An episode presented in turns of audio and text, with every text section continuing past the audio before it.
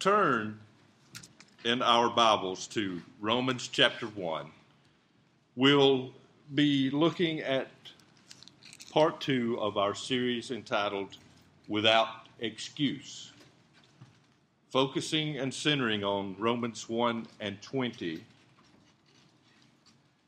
But going through this first chapter and looking at Paul's greeting to the church and then what happens next, because that's important.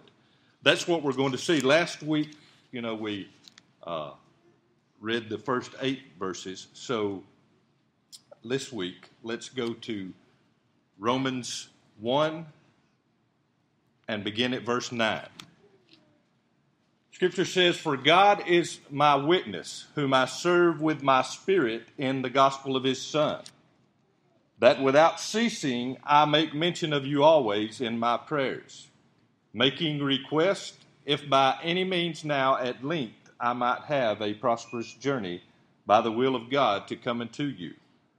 For I long to see you, that I may impart unto you some spiritual gift, to the end you may be established, that is, that I may be comforted together with you by the mutual faith both of you and me. Now I would not have you ignorant, brethren, that oftentimes I purpose to come unto you but was let hitherto that I might have some fruit among you also, even as among other Gentiles. I am debtor both to the Greeks and to the barbarians, both to the wise and to the unwise. So, as much as in me, I am ready to preach the gospel to you that are at Rome also. For I am not ashamed of the gospel of Christ, for it is the power of God unto salvation to everyone that believeth, to the Jew first, and also to the Greek. So here we have the next eight verses of Paul's greeting, of Paul's introduction to the church at Rome, to the people that were meeting, teaching, and proclaiming the name of Jesus Christ. That's who he was talking to, the church. He wasn't writing to a building in Rome. He wasn't writing to a cathedral in Rome. He was writing to people in Rome. He was writing to the church over there. So we saw that the beginning last week. We saw his emphasis what on the authority of Jesus Christ as the Messiah, right? He, he proclaimed Jesus as the Messiah. He proclaimed him as what? The Son of God. And yes, he used this very same authority that he proclaimed, what? That he was also as told about in the scriptures, as proclaimed by the prophets, Paul said. You see, he established that authority of Jesus Christ, who the person of Jesus Christ was. We talked about that. Some people say Jesus was a good man. Some people say he was a prophet. Some people say, you know, he, he did really good things, but the Son of God, they, that's where they stop and draw the line. But what we have to see is Scripture teaches us clearly the authority of Jesus Christ, the Son of the living God. And then Paul speaks of this same authority in his calling. He said, I'm an apostle. I've been called to be an apostle. Some people questioned whether Paul was actually uh, could claim that authority or not. But remember, he met Jesus himself face to face, didn't he? On the road to Damascus. Yes, he met Jesus. Jesus taught with him. Jesus called him. Jesus showed him many different things. I think that's one thing that probably a lot of people uh, are not clear about was just how much was revealed to Paul. Just how much was revealed to him. We think about, you know, John the Apostle, and we think about, you know, Jesus taking, uh, appearing to him there on the Isle of Patmos and, and giving him the revelation that was given to Jesus Christ. And we think about, you know, those things being revealed to him. But Paul likewise uh, was called up into the third heaven, as he called it. In other words, he saw many things which Paul probably had a hard time relating to. It's like what he said. He said, Some of these things that I saw are not lawful to speak of. And the reason I mention that is because once we get through this further introduction here at Paul today, when we get to next week, we're going to see, I think, one of those visions, one of those revelations given to him. Because when Paul starts talking, when Paul starts uh, the writing of his letter and begins to speak to those over there, we're going to notice a marked change next week in the tone of his voice. So, Paul claimed this authority, but he continues on this week. Notice some of the things that he talks about it this week and as we continue his introduction. What does he say in verse 9 and 10? For God is my witness, whom I serve with my spirit in the gospel of his Son, that without ceasing I make mention of you always in my prayers, making request, if by any means now at length I might have a prosperous journey by the will of God to come unto you. And you're like, Joey, this is an introduction to a church that he's coming to see. What in the world does this possibly have to do with me today? Well, if we look here and see, you know, it's not always about understanding what the writer is going through at the time of the writing of Scripture, but sometimes it's about understanding the attitude of the writer of Scripture. And I want you to notice what Paul, his attitude here in verses 9 and 10. As a matter of fact, uh, through all the way through verse 16. In these uh, verse, two verses right here, he reveals to us number one, the gospel of Christ is a spiritual endeavor. You can't do anything connected to the gospel unless you've got the Spirit of the living God in you. Amen. You can't do it. I mean, you can get up and you can read Scripture, uh, you can act real holy and all such as that, but you can't accomplish anything spiritual unless you have the Spirit of Christ in you. That's what Paul says. The Christian considers what? It a privilege to pray for other believers. Whoa, hold on just a second a privilege to pray for other believers, you better believe it. Paul was compassionate. He was, he was uh, serious about this. I long to pray for, I pray for you constantly. Did you know if you're a believer in Jesus Christ that you will love other people so much that you'll want to pray for them? That's a fact. That's a fact. Notice what else Paul brings out. The Christian desires what? To fellowship with other believers. Huh? Yes. The Christian desires to fellowship with other believers. Though we have what? All the knowledge of, of Scripture, though we have uh, we're, uh, all the prophetic knowledge in the world, uh, though we can interpret and interpret and all such as of whatever the Scripture, if we don't have fellowship with our brothers and sisters in Christ, what good is it? What in the world good is it? I could go to school and get 14 doctorates and, and, and know the Bible forwards and backwards and all such as that. Uh, but if we're not meeting together to lift up one another, what good is it? What good is it? Not worth anything, is it? Paul goes on. Look what he says in verse 11. I think Paul loves his church. For I long to see you that I may impart unto you some spiritual gift to the end you may be established. I long to see you that I may impart unto you some spiritual gift. Notice here the attitude of Paul. Look at what Paul is saying. That I may impart unto you some spiritual gift. The gospel of Christ compels the believer what? To earnestly seek the spiritual growth of other believers. Amen. Joey, you're talking a lot about doing for other people. There you go. You got it. You got it. That's exactly what Paul was talking about. That's exactly what he was getting at. That's the attitude that's revealed to us in his introduction to the church at Rome. He wasn't writing them and saying, Look, I am a venerated rabbi of the school of Gamaliel. You shall adhere to my word. No, no, no. No, he was saying, I've seen Jesus. I have seen Jesus. I've met him face to face. Uh, I know what he wants me to do, and I'm praying for you, church. I'm praying for you, people. That's what he was saying. The gospel of Christ compels the believer to earnestly seek the spiritual growth of other believers. Exactly. It ain't all about me. It ain't even a little bit about me. It ain't even none about me. It's all about Him. If it ain't focused and centered on Jesus Christ, we don't need it in our lives. And we sure don't need it in our assembly. It's got to be about Him. All about Him.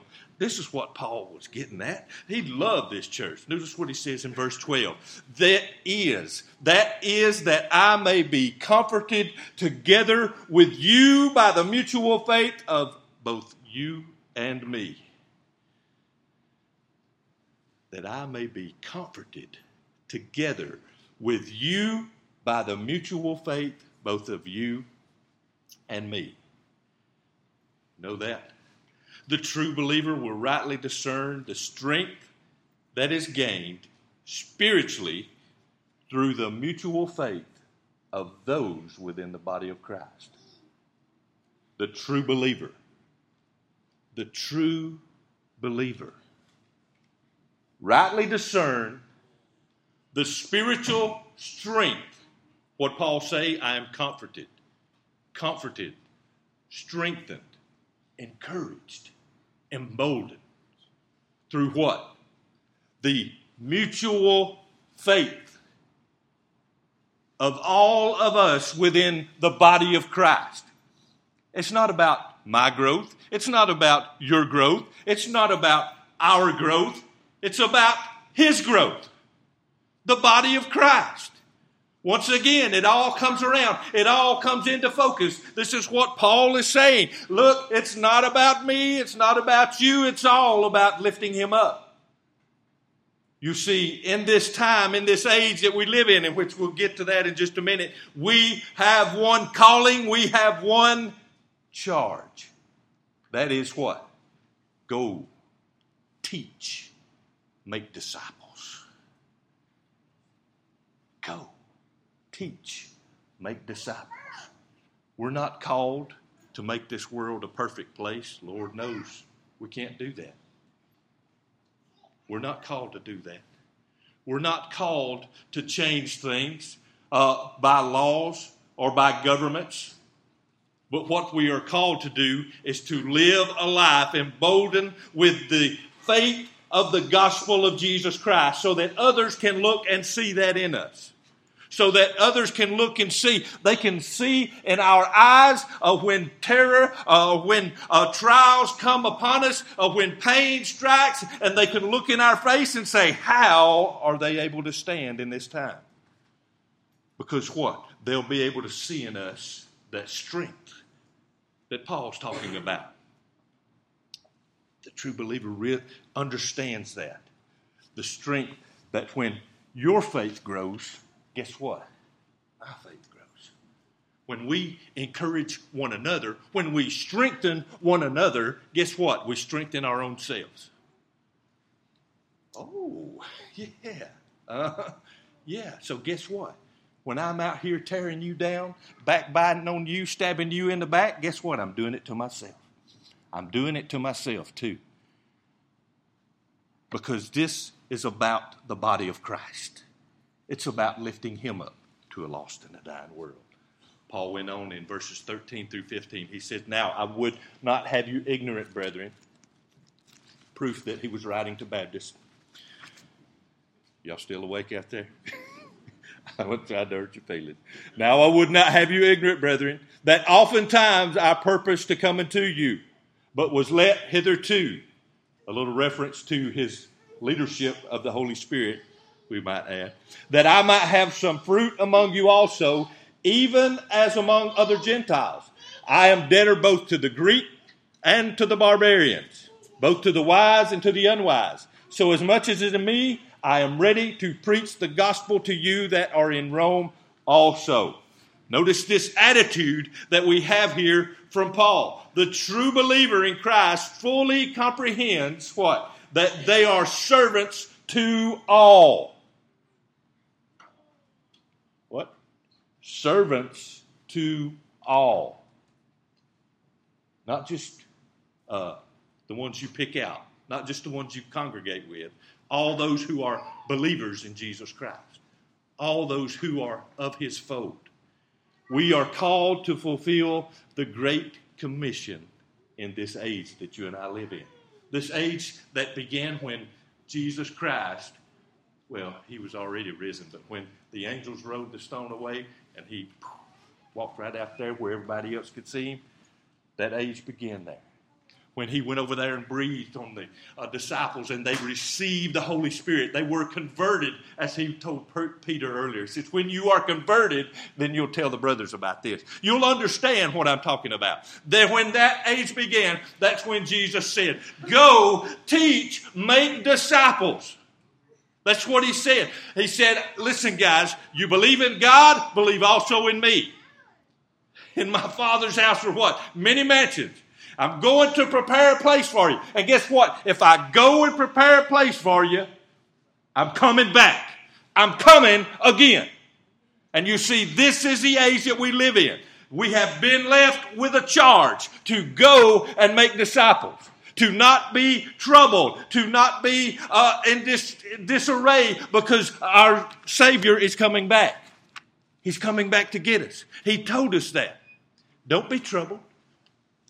I'm coming back. But until I do, teach, preach, make disciples. That's it. That's what we've been charged to do. Paul, in his introduction to the church at Rome, and you say, why, Joey, would you spend two weeks on the introduction?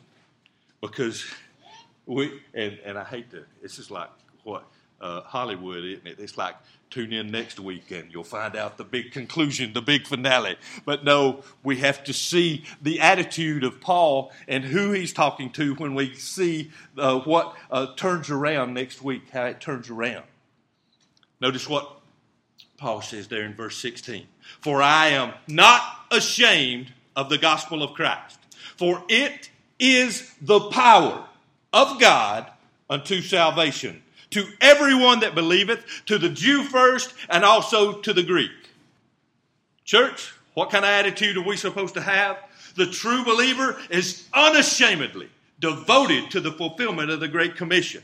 It is our most cherished privilege to serve the one that has redeemed us. It is our privilege. It is our honor to serve him. I am his servant. And by being his servant, that makes me your servant. What do you need? What is the need in your life? I'm praying for you. Because your growth, your faith, your strength is mine.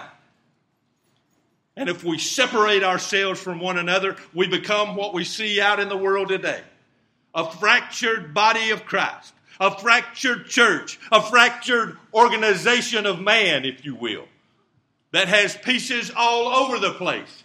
When Jesus is saying, Look, church, you've got to come together. You've got to be one.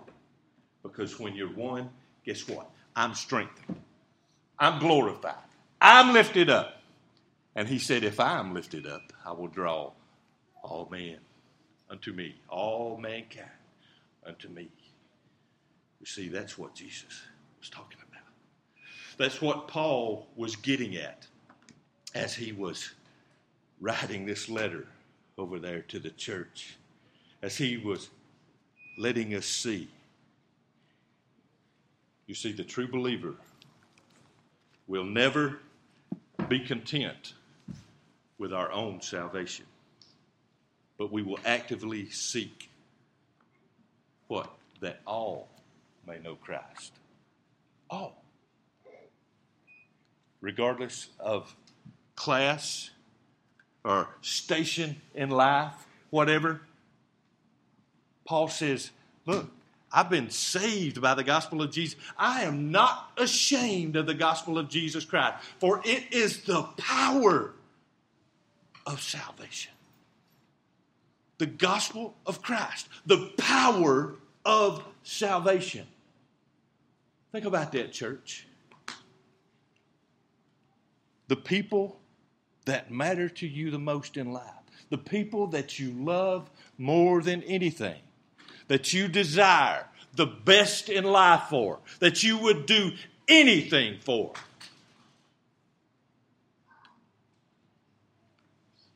How could you withhold from them the greatest power that has ever been given to mankind? That's the gospel of Jesus Christ. The gospel of Christ is the power of salvation.